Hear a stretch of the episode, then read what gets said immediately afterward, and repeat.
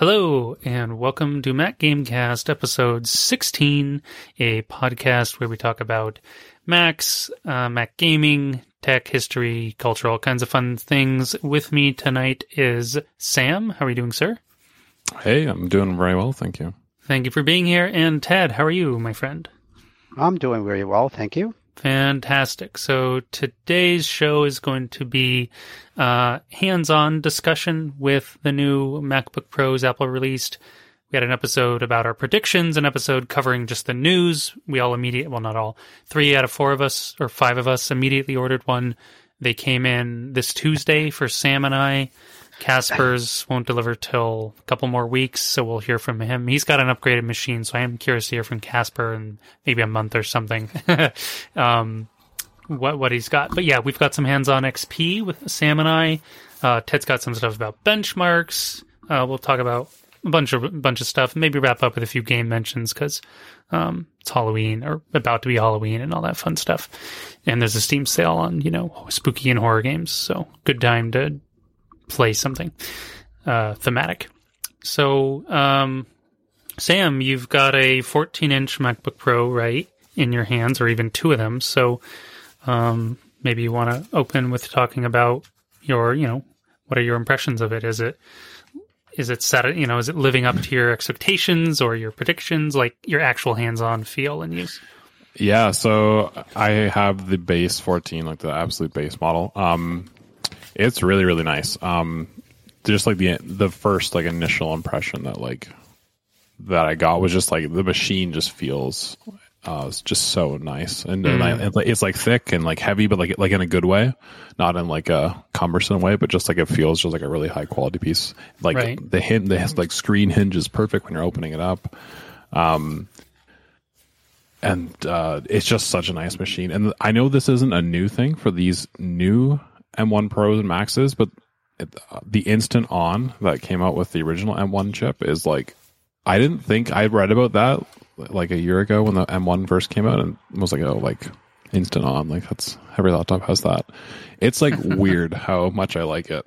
Like I have, um, I have the 14 inch beside me on my left, and I have my work fully loaded Intel 16 inch on my right.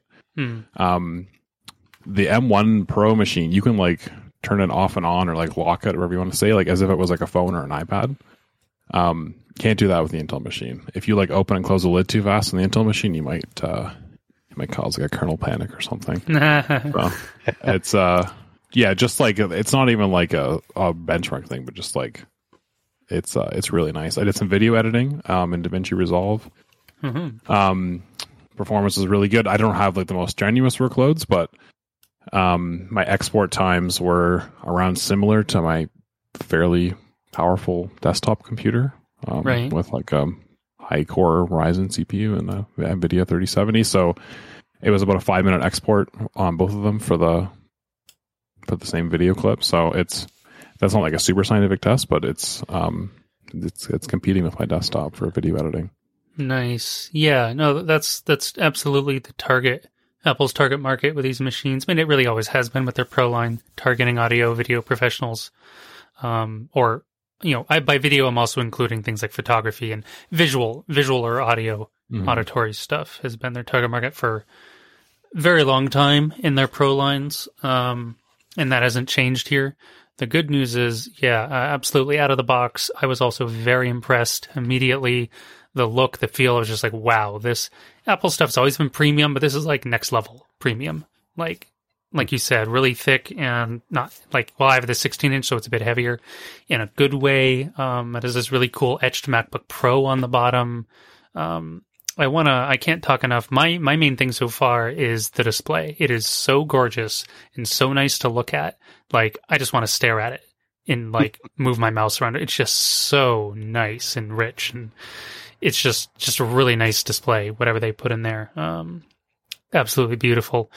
Um, yeah, you know, super snappy startup, shutdown, sleep, file transfers. I am, I have been doing some testing, um, of like file copying and installing stuff and everything between my, you know, super 2020 Intel iMac and that. And the quicker SSD is noticeable. Uh, it really is. It's two and a half times faster, roughly. Um, so that's been nice. I didn't do any uh, like productivity tests yet. I want to. Uh, at the moment, I'm mostly just dealing with things like uh, mostly just in relation to the podcast right now. Um, like, but I do export the podcasts, and the podcast export itself is just an audio file, so it's very quick. But when I do a YouTube export, it basically it treats it as a video because it has to. Um, so that actually takes a while to export. So I haven't tested that yet. I am curious to basically compare it to my Intel iMac in uh, ScreenFlow is the app I use. So that'll be interesting. I did do some testing on Borderlands 3 and a couple other like indie games. Uh, and I was, it was in line with my expectations when I talked about uh, previous podcasts. Like you could, in most case, like an average case, you could probably double your performance. And it really did. It went from like the M1s, the regular M1s, um, like 20 FPS, then M1 Air anyway, to yeah, about 40 to 50 depending on the scene in general. Um, now Borderlands 3 is not a well optimized game on Mac, and the FPS isn't very stable even on my Uber iMac. I don't know if there is a Mac that runs it stable. If there is, I would love to know which one because that'd be great because it's a really fun game. Um, but nonetheless, the FPS is a huge boost, and I was running it I think at pretty high resolution, pretty high settings. That, that FPS could be way jacked up with lowered settings and resolution. I it could probably get up to like 80 or something or 90 even. Wouldn't be surprised. Um, so yeah, pretty impressed by that quick test. I mean, it's a giant game. It's 205 gigabyte download. Um, but that's because I have all the DLC. It's half that if you only buy the core game. Um, but I'll stop rambling about Borderlands 3. I am in the process actually of writing a review for it for the site and inside Mac Game Forums. Actually, I've had like 90% of it done for a long time. I just got to go and go and finish it. So that'll be released anyone who's like, oh, two, why are you talking about a two year old game? Well, because they've more or less treated it as a not a live service game, but they're still updating it. It's still getting patched, still getting tweaked. They're still adding events. They're still buffing and nerfing things. They're still adding new content. Um, like it's very, it's very much an alive game, even though it's two years old now. So still worth a mention. Um, but back to the the Apple hardware. Uh, keyboard's really nice. The trackpad is, in my opinion, ludicrously oversized. Um, in my left palm, when I just rest, you know, on the computer to type is always touching the key the trackpad like resting on it which kind of throws me off and seems to occasionally like you know mess with my trackpad use a little bit. Not constantly but like i don't know once every few minutes or several minutes. It's a little that's my only real nitpick about the machine so far um is the trackpad thing uh, in relation i don't know it's just so big. I mean it doesn't really doesn't need to be that big, in my opinion. I don't have a measure on me right now, but oh my, like it's huge. Anyway, maybe, maybe I'm just a weirdo. It's the same size. It it is massive. It's the same size as the previous 16, I believe. Okay, um, I never I never actually like hands on one of those, so I never thought about it. Um, looking at it now, it goes from like the left command key to the right option key. Yeah, I want to I want to yeah. like take a, oh, it's just like it could be half that size and still be fine, or it needs to lose probably like thirty percent, and then it'd be good in my book. But anyway, that's not going to happen. Um, oh yeah, let's talk about the notch really quick. The infamous notch. Um, I didn't even really notice it at all, honestly. Uh, and as Casper mentioned in a previous show, you can in fact hide your mouse behind it, behind it, which is pretty funny. Um, if you want to, I mean, it's up in the Apple bar, so you have no real reason to like stick your mouse there because it's in the middle, and all your Apple stuff's on the left and the right uh, of, of that menu bar. Um, yeah, but as soon as I started using the machine, it just faded. Like I didn't notice the notch, much like when I used the only time I noticed it was DaVinci Resolve has a ton of menus. Mm. Like like top bar menus, okay. and the menus spilled over to the right side of the notch. Uh. Um, even at like the highest, uh, would the word be? Like the screen scaling that makes it look like you have the biggest screen. Or the oh, screen right, yeah, okay. It like mm-hmm. looks like eighteen hundred by right, which is was, yeah the the default is one below that, so you can't bump yeah. it up by one. Um, but it wasn't a huge deal. It was just like yeah, apparently I noticed yeah, it. Apparently, you can tell an app to scale to fit below the camera. Uh, I just pulled up this article. Apple has an official support article on this. So if you go to your app info, like Command I or right click and do get info, um, there's now a new little button toggle called says scale to fit below built-in camera. So that would theoretically prevent that problem from happening for you. I guess uh, I'd have to test it out, but maybe you can check it out sometime and let us know if it The if one good. really nice thing about the notch that I've I well I I like it a lot. So I don't know if you guys have experienced this, but if you use apps on full screen in Mac OS, if you put your mouse up there, maybe you're not intending to actually like get the OS controls up, but you move your mouse a little bit too high, and then the OS controls appear from the top of the screen and it moves everything Right. down by like a little bit. Yeah. On these new machines with a taller screen, it doesn't do that. All your content doesn't ever move, and the menu bar will appear in the black area that's like to the left and right of the notch. If you move your mouse up there, but if your mouse isn't there, so I do it like probably daily where I, I'm like trying to click something, I overshoot my mouse too high, the OS controls come up, and then I click the wrong spot because it shifted everything by like 50 pixels. Um, yeah, yeah, yeah, so yeah, it- yeah. It is really nice. I like that they did that a lot because I really don't like that behavior on full screen mode. Yeah, I, I wonder if that's a Monterey thing or is it specific to those machines? Because we I haven't tried it on another device.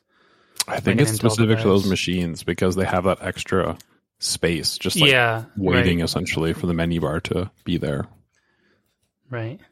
Yeah, uh, we should still do like some sort of Monterey review sometime, which is OS. Um, wait, is it OS twelve or just eleven six? I, can't think they're remember. calling it 12. I think it's Oh. 12. Okay. okay. I'm so tired right now. I'm sorry. Uh, I didn't even bother checking that. Um, yeah, but overall, uh, I've also shown the machine off to my brother and a couple other buddies. Um, just quickly, you know, a couple minute previews. They've all been really impressed with it. Um, you know, same thing, picking it up, looking at it. Oh, great, lots of ports. These are all guys with much older um, Mac machines, means like eight to 10 years. And they're thinking of upgrading. They haven't really been impressed with the last five or odd years. So they've just been waiting. And now they're like, oh, yeah, like this feels like a machine worth upgrading for and paying that, you know, whatever it is 22, 24, 25, depending on your config, up to th- whatever, I guess, three and a half grand, but two, two and a half grand. Um, yeah, feels really good. First impressions are great. Performance is really nice. Battery life's incredible. I've been testing that. Just phenomenal battery life, mega fast charging. Uh, other nice details: the uh, the power cord, the MagSafe cord, is also nice and braided now, which is a really nice touch. Um, they're much more durable, basically, as far as I understand, and they're less prone to uh, like splitting the casing, tubing, whatever on the wires. Less prone to splitting over time. I'm pretty sure with the braided cord. Um, so that's a really nice touch. Um, the new the new camera is really nice. I mean, I only tested it in what do you call photo booth, so I haven't hopped on like a Discord video call or, or Skype or something with it yet. But it is, yeah, camera's really nice. Um, captures even like low lighting pretty good. Uh, yeah, speakers are pretty solid. Again, we we poked fun at Apple's advertising at them for being like over the top. Um, Theater level. yeah, uh, definitely not. But honestly, like they're way they're the best laptop speakers I've used.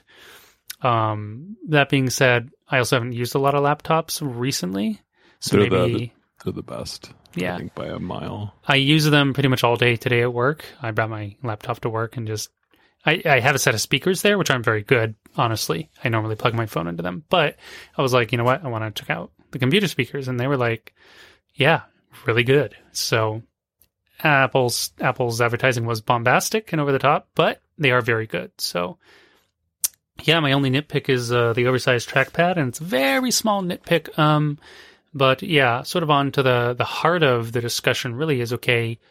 Great, great hardware, feels great, looks great. You know, easy to use. Everyone likes it so far.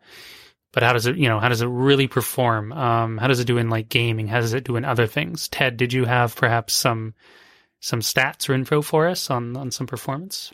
Well, I was just looking at some you know other sites online that you know some people were um, trying out some games and you know putting up the um, frames per second, and it looks like it's doing pretty well. Um, I don't have any specific numbers, but um, it, it the the uh, overall is if it's you know, there's I don't think there's anything that's optimized for M1 right now. That's a AAA game. Anything that I'm aware of. Uh, you could correct me if I'm wrong, Uh, but I guess like World of Warcraft, maybe if you call maybe it that, AAA. yeah i didn't see any stats on that one but that one doesn't really i mean i rarely whenever i played i rarely ran into any issues No, I don't actually. I don't actually think of MMOs as AAA games because they're yeah by Well, they- nature yeah. not like super demanding because they're meant to have But they- wide appeal.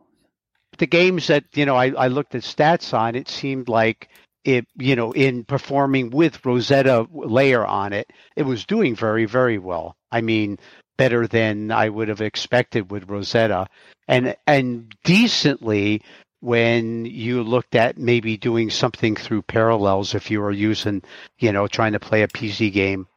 But um you know, again you you know there's a loss of frame rate as you go you know with all the different layers Yeah, I would like to get into the um, non-native stuff uh, a bit for sure. Um, but uh, again, non-native referring to things like uh, parallels and crossover, not uh, not Right. referring to Rosetta. Um, see our previous podcast about that native versus non-native games. Right. Right I had some some Andrew Tsai, who we, we had on a few episodes ago. His channel has really really good content on game Mm. performance. Oh, Um, really? Nice. I'm hoping he uploads a video comparing it to Intel machines. I don't know if he has access to Intel machines, but if he does, that'd be awesome to see. But he has one right now. I just watched it about an hour ago. It's called M1 Pro versus M1 Max, Nice. uh, six times gaming benchmarks. So what this video does is it shows you the M1, the 14 core M1 Pro, the 16 core M1 Pro, and the 32 core M1 Max. All like they have their own, each has their own quadrant, and they're showing the identical gameplay with frame rate. Um, really, really cool video for just comparing like how much better are these new chips, especially in gaming. Um, so I don't. All I would say, definitely go watch that video. Or anybody listening, I don't want to like steal his thunder. Um, but what I've sort of summarize from the video is like if if the base M1 is like our like one our, that's our base like 1.0 performance. The 14 core is a bit more than double, so it's like 2.1 or 2.2. yeah. The 16 core is like slightly better, um, and then the 32 core is about it's it's about four times the performance of the base M1, and it's about maybe 60 to 70 percent faster than the the 16 core um, Hmm, M1 Pro. Interesting. Interesting. And I think the reason why the 14 core is a bit over double the performance because people might see that and go like 14 cores isn't double eight, which is what the base M1 Yeah. has. right. Um, the reason for that I think is the memory speed. Um, it has Mhm. it still has a 200 gigs per second memory, whereas the base M1 only has like 60 gigabits per second or something. Yeah. So it's yeah, that was yeah, that was my impression as well. It was uh, referring to my 16 inch machine versus my M1 Air. Um, was it was a bit more than double. It was yeah, more like that 2.1, 2.2 feel to it. Um, yeah, for reference, um, I mean this is the only uh sad part is we don't actually have any. We have tons of great games to play, and and they'll work very well on M1 machines, let alone the M1 Pros and the M1 Maxes. Um, sorry, you might hear a train in the background. I don't know what's with the trains and when I'm doing the podcast. Like never happens. Um, uh, you know, then again, uh, go check out Andy's video, Andy Tizer on YouTube. Um, we had him on in episode five. Yeah, he's got like an eight minute video, super great benchmarks. Um, but you know, he's benchmarking benchmarking games like Batman Arkham City, which I think is from 2012, Total War Warhammer 2, Sleeping Dogs, Deus Ex Mankind Divided, Shadow of the Tomb Raider. These are all phenomenal games. I'd rate them all like like best in class basically for their respective genres. Um, I've played them all through. I've reviewed most of them. Um, phenomenal games, but they aren't like we don't have like a hot. We've already discussed this on the show, so I don't want to beat the like beat a dead horse or whatever. Um, um, and as Ted was saying, yeah, but there's not really by native it means non Rosetta. Uh, AAA games, the few that are out there is like WoW and Disco Elysium, and uh, there's one or two more, but I'm pretty sure they're all like indie or max double A kind of games. There's no like, you know, brand new, you know. I mean, the, the the biggest things we have is like Metro Exodus, which was released for Mac this year. Um, honestly, the, that already ran really well on the M1s, the M1 like the regular M1 chip. Uh, like like I was shocked how well it ran on an M1 chip. So double, triple, quadruple that performance on a Pro or Max chip would be like, wow, you're just that game is really well optimized to begin with. So it'd just be like super zoomy mode. Um, I I think I don't think Andy showed that game off, probably because it doesn't have a benchmark, and I think all the games he showed off have literal like benchmark tools in them, which is probably why he picked them. I suspect. Right. Or he doesn't own the games. I don't know. I have to ask him. We'll, Um, we'll gift it to him on Steam. Yeah, yeah, yeah, yeah. Um, but yeah, the good news is, regardless of the availability of X new games, they are like very good. Um, They're very, very promising. I've been watching quite a bit of content on just like the performance analysis, and it, it varies. I would say quite a bit by workload. Like, um, if you're using Final Cut or like Logic Pro, like those Apple obviously optimized apps, um, the performance is like insanely good. Like borderline, like competing with like a fifteen thousand dollar desktop Mac Pro. Um, Hmm. If you're using, so like I saw, um, one review, it was showing here's, here's video editing in Final Cut. Performance is absolutely just off the charts. And he's like, then here's the same video. And we're doing it in Premiere Pro, um, which is obviously less optimized. So in those situations, the laptop was still really, really good. It wasn't like, um, I would say it was more like, it wasn't punching above its weight, but it was still performing really, really well. It wasn't Mhm. like competing with a six figure, not six figure, five figure Mac Pro um, but it it was performing like a three thousand dollar laptop should. It just wasn't performing like a ten thousand dollar desktop. So, right. um, yeah. So I, I think, but DaVinci Resolve is. I know these are all video editing apps, not everybody video edits, but I bring it up because it's a third party app. It's not like Apple has zero ownership of DaVinci. Right. Um, it's really really well optimized. So if you're using other third party apps, they they they could get there if uh, the developer chooses to. I assume Adobe apps will be there pretty soon. Yeah, um, it's a pop as you know, it's a popular market for you know the pro level applications. I'm sure more of them will tune up, tune up their apps, um, especially Adobe stuff and everything. Like you said, well, all of them, probably not every single one. Does everyone video edit? No. Do a lot of people? Yes. I mean, even people who do game stuff. I mean, they do ca- like casual YouTubing. Same thing for me. I, I muck around and though I just use ScreenFlow. I'm not sure how well optimized that is in comparison to something like Final Cut um, or Adobe Premiere or DaVinci. Um, actually have I think a trial of DaVinci or whatever or the free version. I think there's a free version. Um, I forget. Yeah, it's free. Or there's, there's, Um, there is a free version. Right. Um, I have it. I meant to check it out and like see if it's any better. Um, that's just on my Intel machine. I haven't tried anything with my M1 Pro. I just, other than yeah, I think the first thing I did was set it up and download Borderlands 3 and test it. it's as far as I got. I didn't like, uh, you know, it- there's there's tons of channels doing performance benchmarks. I mean, maybe I'll throw out a few on the channel, Mac Gamecast video, but um, you know, either you know Andy Tizer or Mr. Mac Wright or um, probably some other channels have already put out like multiple performance videos like right away. So they're they're on top of it. I'm I'm behind, but um, yeah, it bodes well for all current games. Basically, they'll run basically really nicely on a Pro or a Max, and it bodes well for the future when again this is stuff running through a Rosetta layer as Ted was saying. Um, I can't remember if Baldur's Gate 3 already has an ARM version, like a non Rosetta version, uh, which is, you know, Baldur's Gate 3, it's in early access by Larian. Um, that's basically a AAA RPG, if Um, RPGs can be considered AAA. Yeah, I believe that one does. I was just looking at looking at some more stuff on this, and I think Baldur's Gate actually has a, na- a native version, or Yeah, which is, is cool because, that.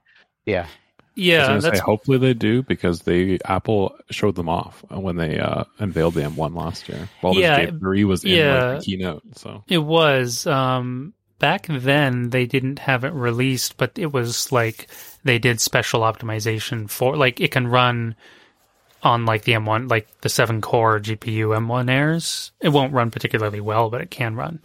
Um, you really need to go kind of go like one step up, and then it then it can get like 30 FPS or something. But I think that was a while ago, you know, a year ago, so or almost a year ago. So uh, I believe I haven't kept up with the game, so because I'm basically waiting to dive into it once it's out of early access. I'm trying to avoid like spoiling myself, so to speak. Um, Mr. MacRate has a video titled "First Native AAA M1 Game: Baldur's Gate 3 Performance," and that's okay. from July of this year. Yeah, so I think it, took, it took yeah, a while. Yeah, yeah, I was pretty sure they had it out. I just couldn't recall. Thank you, Mr. MacRate, and thank you, Sam, for putting that out. Um, so that should like that should be uh so Larian Studios, I mean, they're longtime favorites of mine because they made Divinity Original Sin 1 and 2.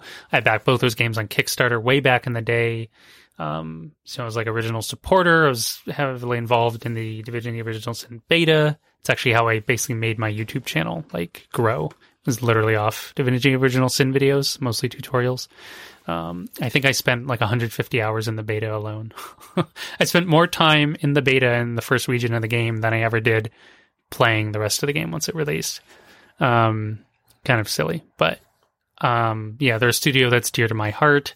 Um, they've always come out with Mac support, though Divinity Original Sin 2 was really delayed. I think it took a year, year and a half or something before they brought Mac support. That was a little weird. Um, Baldur's Gate 3, though, right up a couple weeks or something after they started early access, they added the Mac version.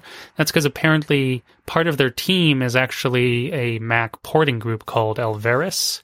E L V E R I S, I believe. Um, and so they're like, but they also do some third party stuff and they've helped port some other games, but they're apparently part of Larian. It's like Larian's internal team. So I guess on the side, they like go help port other games or something. I'm a little unclear on how it works.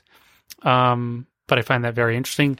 And I'm mostly just happy that, um, you know, a studio of this size and this quality, uh, has basically like a dedicated internal Mac team and not only do they make a Mac port, they make a very well optimized Mac port. It's like, oh yeah, now we're talking. This is this is what I want to see more of. Will we? Who knows? But could we? Maybe. It's a start. Yeah, that's you know, but you have to like RPGs.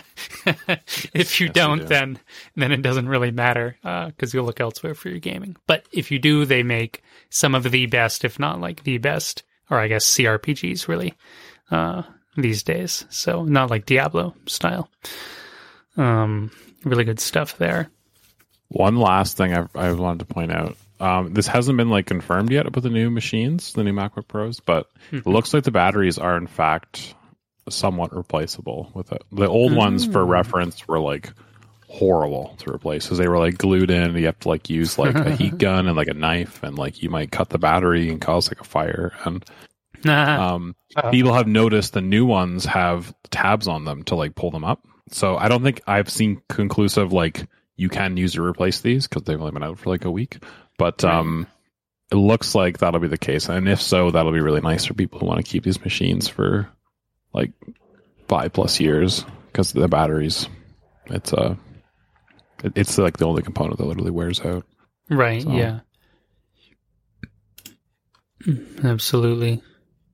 Absolutely. So, yeah, um, if like anyone's wondering to themselves listening, like, should I buy an M1 Pro or M1 Max to game on? Uh, once again, it really depends what kind of games you're trying to play more than anything. Uh, it also depends maybe like what are you currently playing on, if anything. You're not assuming you're not a new like newcomer. If you're a newcomer, yeah, they're a phenomenal place to start. If you already have a machine, um, hard to say really. It's like, yeah, what kind of games do you want to play? What kind of performance do you want from your games, right? What's your budget? Blah, blah, blah. Let's assume you can afford one of the new machines or one mm-hmm. of the, even the maxes. Your budget's basically two and a half to three and a half thousand dollars and you're cool with that. Um, should you buy one for gaming? I'm almost reluctant to say yes, only be, not because of their power, but because of the like lack of new snazzy games to run in them. You'd just be running Mm, generally speaking, outside of like Borderlands 3, it's like the only game that would stress this these machines out in any capacity. mm-hmm. I don't think there's literally a Mac game on the market besides Borderlands 3 that would like come close to stressing out these these new like the power of these new machines, especially on like a Max. Um, They're also um, I I really love the new machines, but like should you buy it for gaming? Like if you have tons of money, then sure. If you don't care about the cost, Right. Yeah. they're not like meant for gaming. I would just maybe Yeah. qualify with that. Like they're they're hmm. really really nice productivity machines that can perform really well in games. If Right. you want that performance for hopefully quite a bit less money, they should have that upcoming Mac Mini refresh in the next. I don't know. Who knows? It's rumors, but in in 2022 at some point, which will probably have this this chip, the M1 Pro and M1 Max, right. for obviously a much lower cost because you're not getting Yeah. that mini LED display and you're not getting these massive batteries and Yeah. crazy speakers. You could just everything. throw on like a two to three hundred dollar monitor and have like a super Yeah. machine. Um, yeah, absolutely. Yeah, if you can wait, you maybe wait. Um, or if you're only playing lower end games, essentially, well, the M1, the M1 Air and M1 13 inch machines are already really good, or that there's an M1 Mini already, and they perform really well on all kinds of games. Um, but you know, higher, more demanding games will require you to play in like low settings. So if you want medium to high, yeah, ideally, you know, in my case, it's like I combo. I buy my machines because I do work on them and I do generate income by working on them, and I want to use them for gaming, so it works out. Um, yeah, unless you just you just you just have the funds and you're cozy, it is hard to recommend it as a gaming only machine at this time. That could change next year with either the release of certain hardware like the Mini Sam just mentioned could change with newer games that come along. Um, Total War Warhammer Three would probably be the only one on the horizon that would uh, be be demanding, and Feral's porting it, so you know they're going to optimize it really nicely. Um, that would be another game that would like, but you're going to spend two and a half thousand dollars to buy, play a sixty dollar game really well. I mean, if you want to, sure, I'm not going to stop you. Should you? I mean, that's a different question. Um, in relation to the non-native stuff, I mean, part of me is like, yeah, like if you if you're going to buy one of these machines just to install like parallels and crossover or whatever, I almost want to. I don't know. I almost want to laugh. I think it's silly. Um, I would, I would stick with a. I would just go to streaming. I guess I'm such an advocate for that. GeForce Now, um, or if your game, your main kind of games you want to play aren't in GeForce Now, uh, then just go check out Shadow, because it just gives you a literal PC and you install whatever you want. Um, any game will want will will run on it quite nicely for similar pricing. So, um, but some people really like to tinker with parallels and crossover. Um, so you know that's up to them. But I think crossover was delayed. Um, Monterey support. They put out some post about that a week or so ago. I can't quite recall what their deadline was, so I don't know if crossover even works on the new machines yet. Parallels, I'm pretty sure already does because I guess Andy Andrew Tsai's been testing things like GTA 5 and Crysis and all this jazz. I actually don't know how he's running them, but I'm assuming it's Parallels. Um, I think he's using crossover, just the old version. Oh, okay, okay. Maybe it's just there's not a new version ready yet. All right. Yeah. Yeah, the video that was done that by. Mr. Um, I was just going to say the video that was done by Mr. Macright on YouTube. He was actually using Crossover 17 for Uh-huh. some of the games. Right, so- there is an eight, there is an 18. It must So- just not be. Uh, yeah, I think he actually lists. He actually lists which one. Oh, actually, no. I take it back. There's some of them he was using Crossover 21. Okay, I guess I don't know what that post was and about. parallel 17 yeah so yeah he he actually listed you know what he was specifically was using for um to to make the game Okay. play on it so but along with the frame Okay, rate, yeah, okay. so- Crossover 21 is the latest one, and they're saying. Okay, apparently Crossover 21 on Monterey is delayed or for a little bit. Yeah, or something. yeah i think that i ha- I, I actually uh, get emails from our crossover because i owned a co- i owned a copy of it and i haven't heard i got the message that it was going to be delayed but i haven't heard that it's available for monterey yet Okay, or it's even like the next version, Crossover 21.1, won't run or something, but 21 will. Uh, some weirdness. Um, Yeah. Once Runs again, via Rosetta, maybe. Right. Once again, like these machines have pretty good power. Um, if you were running an M1 machine or maybe more of like an average Intel machine, you'll definitely see performance gains here because even the M1 could do like ludicrous things in crossover um, that I could never really imagine it could. So by M1 I just mean the regular M the one from last year. To, to be, I kind of wish they didn't call it just the M1 Pro and the M1 Max because if you just say M1, it's like, well, which one? Um, but yeah, um, so of course the Pro and the Max. Will you see a two to four times performance gain in crossover? That's I actually have no idea about. Uh, I would I would debate that because you're adding another layer, even multiple layers to running the game, not just through Rosetta. So how much of a performance boost you'll see in like non-native um, gaming, I'm not clear on, but it is to be sure that you will see a performance gain. Um, all the non-native stuff, basically, the better, the stronger, more powerful your hardware, the stronger, uh, the better experience you're going to have. Um, mm-hmm. You can just like if you have enough hardware, like if you have like some tricked out Mac Pro or something, you can just like brute force practically run anything through like parallels on like ultra 60 FPS because you have like 128 gigs of RAM and however, I don't know, 64 gig or two, I don't know how many graphics cards you can shove in the Mac Pros and all that. Like, I, re- uh, you know, there's some guy on Reddit um, mentioning that out of curiosity, like, oh, you know, I'm a professional video guy with like some $10,000 machine or even more and yeah, he was just like brute forcing essentially a bunch of games in parallels. It was kind of funny. So, um, how much you can do that with the M1 Pro and the M1 Max? Um, not sure, but probably probably quite a bit. But your best bet is absolutely that you're buying one of these new machines for some other purpose in addition to hey, I also like to play games. That's your best like value for money.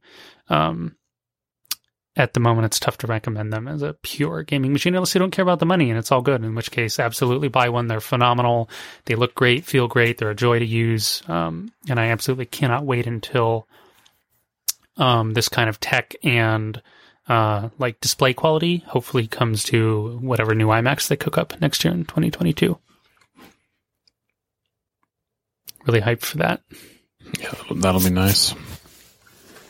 Yeah, because I already noticed the difference going from my my the 16 inch MacBook Pro to my iMac. I'm like, it doesn't look as good. it, it's like it's almost annoying. My eyes are like, hey, the other the 120 like, hertz might play into that too. I think so. I think so because um, it just like feels nicer, even if you yeah. can't quite put your finger on it. And, and yes, high refresh, absolutely. right? Yeah, it's just smoother. It's smoother. It's also a little brighter. I mentioned the brightness in a previous mm-hmm. episode, I think. Um, mostly because I wear amber tinted computer glasses from Gunnar. So, um, a brighter display helps. So, yeah. Um, and that's like our hands on comments. Um, yeah, for, for benchmarking stuff, check out Mr. Macright and Andrew Tsai on YouTube. Um, they'll have you covered, and of course, there's sites like uh, Bare Feats, which uh, Ted was looking at for benchmarks, and of course, other Mac whatever Mac places. There's so many Mac blogs and everything. I'm sure everyone's chattering about it and testing and everything. So, um, but yeah, basically, big thumbs up. I think it's worth the money. I think it's worth the upgrade. Um, and I think yeah, it feels like a real next gen step in hardware and design and usability and speed and power and um, yeah, really impressed, really happy, and uh, can't wait for more from Apple next year. That's my like ending thoughts on on the hardware. Yeah, sounds good. There's a couple other Apple sort of more general news I wanted to touch on. So yeah, one of them was yeah. um, a couple Apple executives. They addressed um, Face ID and and and touchscreen or the lack of Face ID and touchscreen on the Mac. Um, so uh, I'm quoting here. So, quote, um, and Face ID, when I stare at the laptop's giant notch, I wonder why I can't unlock the machine with my face. So that's what our journalist is saying. And then Apple's exact response. Um, Mr. Boger said, Touch ID is more convenient on a laptop since your hands are already on the keyboard. And then for touchscreen Macs, hmm. Apple's official stance is we make the be- world's best touchscreen computer on the iPad. Um, it's totally optimized for that. Uh, and the Mac is totally optimized for indirect input. We haven't really felt a reason to change that. And that's John Ternus, Apple's senior VP of hardware engineering. Right, because there's some people calling like they basically want a touchscreen iMac, right? Yeah. So what do you, what do you guys think about lack of touchscreen or and or Face ID? Hmm. What do you think, Ted? I, you know, I don't think I really like touchscreen that much. I mean, I have an iPad, so uh, but with that is fine. But yeah, I'm always I'm always cleaning the screen, you know. So I don't want I don't really want my screen, you know, if I want to play a nice game or something like that. I really don't want fingerprints all over my screen while I'm playing or having to spend five minutes cleaning it before I start. so yeah. I, am not a big fan of touchscreen. As far as Face ID goes, I, it's it's a cool little thing, but I I don't you know I'm I have uh, uh, one of the older MacBook Pros, um, so I have the little the finger thing on it, so you can actually open, you know, do things or put your passwords in or whatever. Instead of typing, right. you just use your finger, and I love that. I think that's really cool, and um, saves saves me a bunch of typing. yeah, I yeah. I you know, set it up on my 16 inch, and I've already used it. I don't know five or ten times. Just boop. Yeah. Um, pretty handy for uh, as far as the iMacs, oh yeah, I mean, I don't see a use. I can't think of a use case where it's like, I guess I because I also have a 27 inch one. It's like, what are you going to do with a 27 inch touchscreen? For God's sake, like in reality, I know that. What are you that really would almost be it? silly, yeah. I mean, I could see okay in like a 21 or whatever, 21.5. Of course, now the new new ones are 24s. Um, you know, maybe, but I don't know. It's like with the iPad Pro, can't you get an iPad Pro that's like friggin' 13 or 14 inches or something, like something enormous? I yeah. can't remember. It's like just, I mean, okay, they're expensive, like 1500 bucks or something, right? But um, if you're the kind of person, you know, presumably you're a visual artist or a, a painter or a, or whatever, some sort of creative individual, um, just just get an iPad Pro. Like that's literally what it's designed for and right. optimized for. Um, are those sorts of individuals and professions. So it's super portable. It's super powerful. It doesn't even have like USB C port on it now and stuff. Like That's Thunderbolt.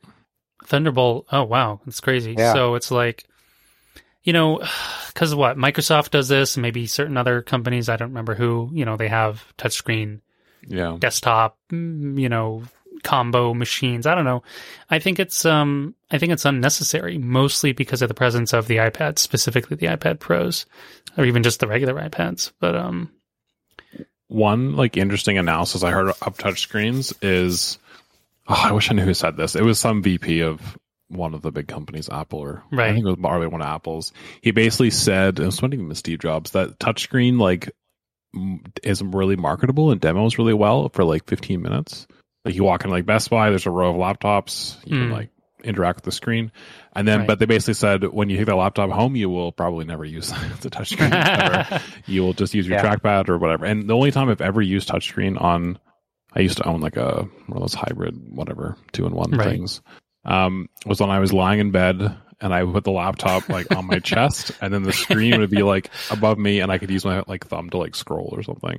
Um, right, right, right. But I hate the fingerprints on screens. Yeah, um, yeah. So. I think yeah, I think what Ted said and you just now is really the main deterrent. Like, yeah, just no. um, yeah. Probably not. Uh, yeah. One of the things that bothers me so much is when someone thinks my Mac screen is a touch screen and then they try to like interact with it. it. and like, oh no, right. uh, I gotta go like sure. find some. Sure, because they're so used to like iPhone, iPad, Touch, or whatever. Probably, yeah. yeah. Right, that's funny.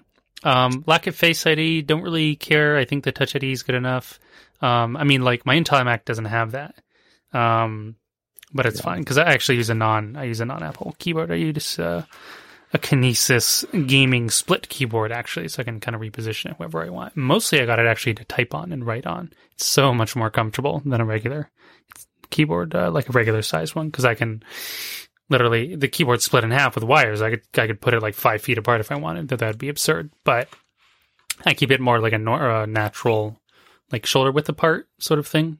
Anyway, mm-hmm. it's super comfortable to type on, especially for a mechanical keyboard.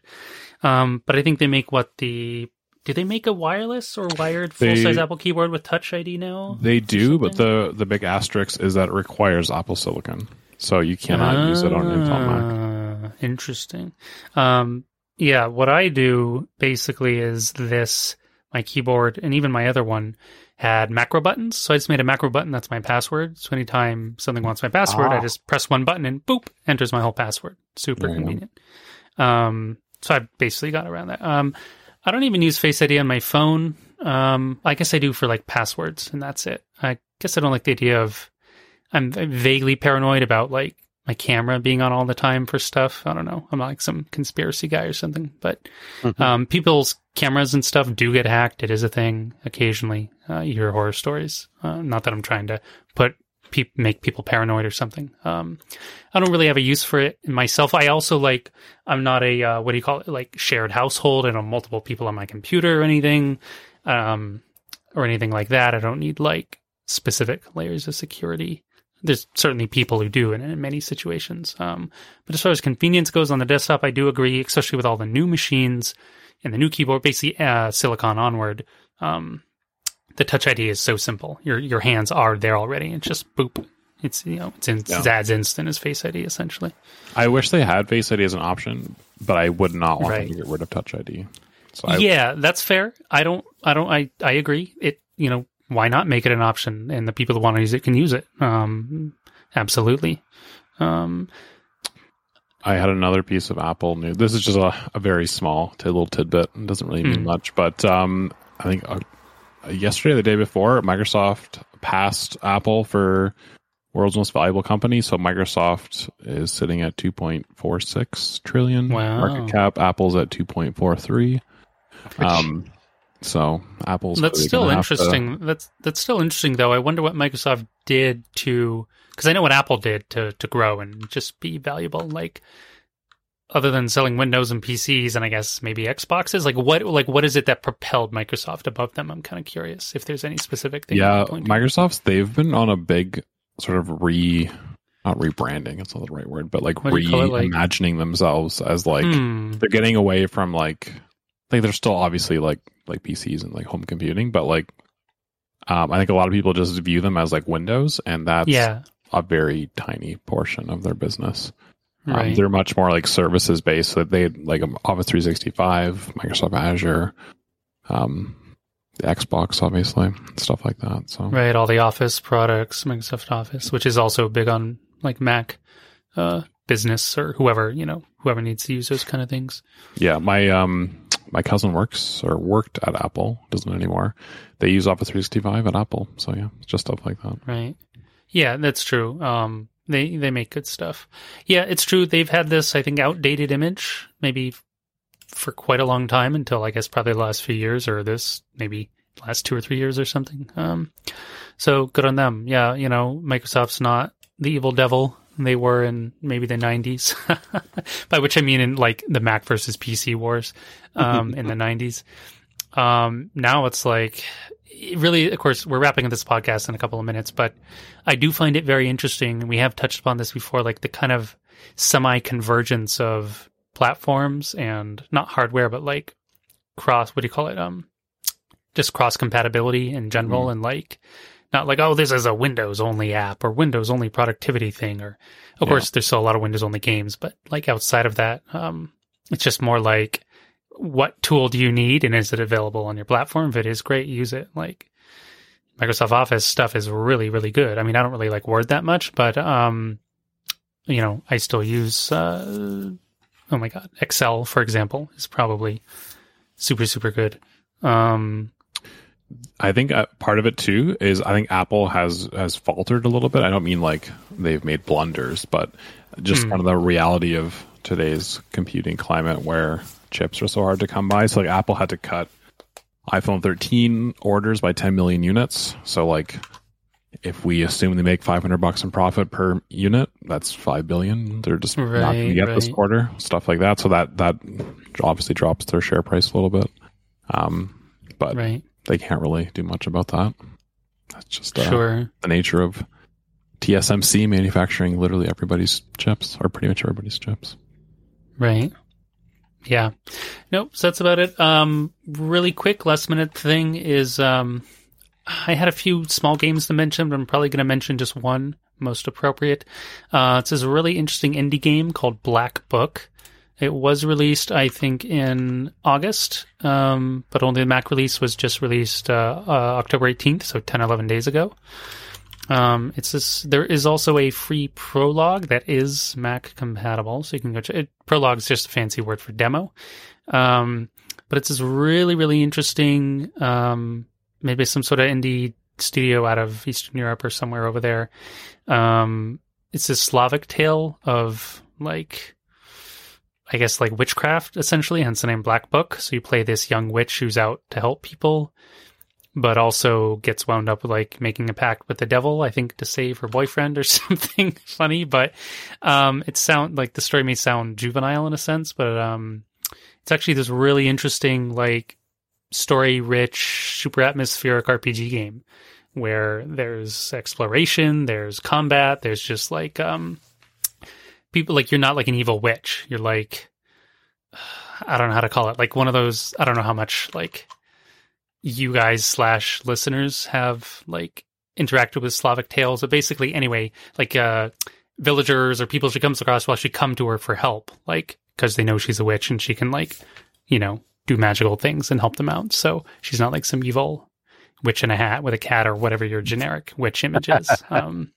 you know, she's basically like a force for good, but also happens to wield like magical powers and fight monsters and help people out. It's just a really interesting game.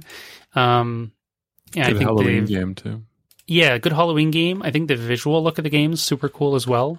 It's yeah. Um, if you're listening to this, definitely check it out. It looks really unique and and like really nice visually. It's got a kind of a unique art style.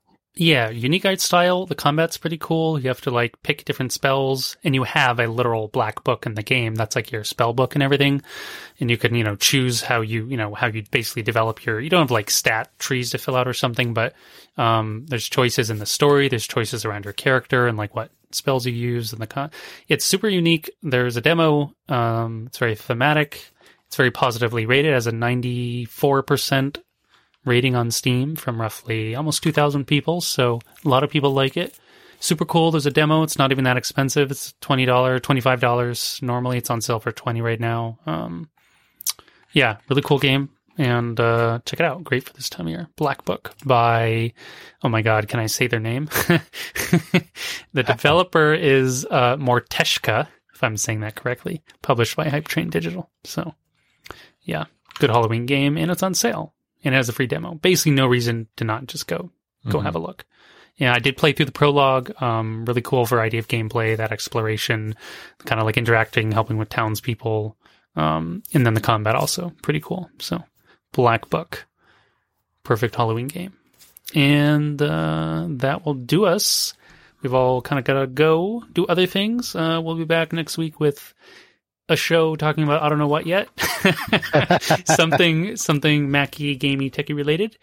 And uh, thanks for listening, guys. Uh, lastly, um, just quick mention. Uh, want uh, intend to be making more of a uh, like community push, I guess. Want to try and interact more with listeners, um, get them into the Discord, generate some discussion and questions. Um, but if anyone has questions, thoughts, comments, you know, you can find us on Twitter, on Facebook, on YouTube. Uh, if you like the show on Spotify or Apple Podcasts or whatever, kindly leave like uh, ratings or reviews or anything. That always helps us out, helps us grow. If you like the show, share it with someone. All that would be really appreciated. Um, trying to make more of a sort of an organic push in that sense. Um, and that'll do us. So thanks again, Sam, for being here. I know you got to go to work in a minute. And thank you very much, Ted, also for making the time.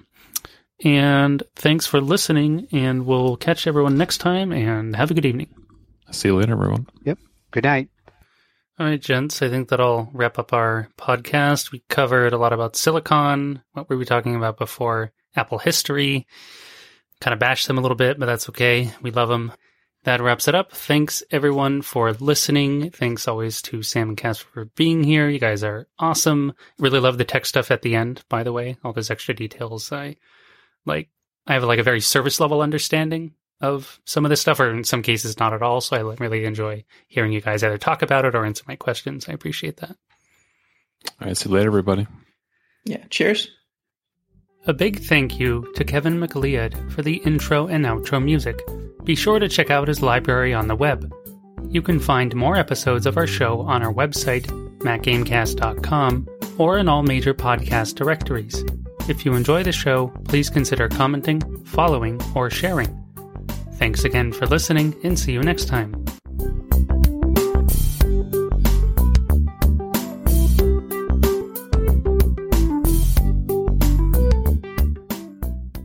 A big thank you to Kevin MacLeod for the intro and outro music. Be sure to check out his library on the web. You can find more episodes of our show on our website, macgamecast.com, or in all major podcast directories. If you enjoy the show, please consider commenting, following, or sharing. Thanks again for listening, and see you next time.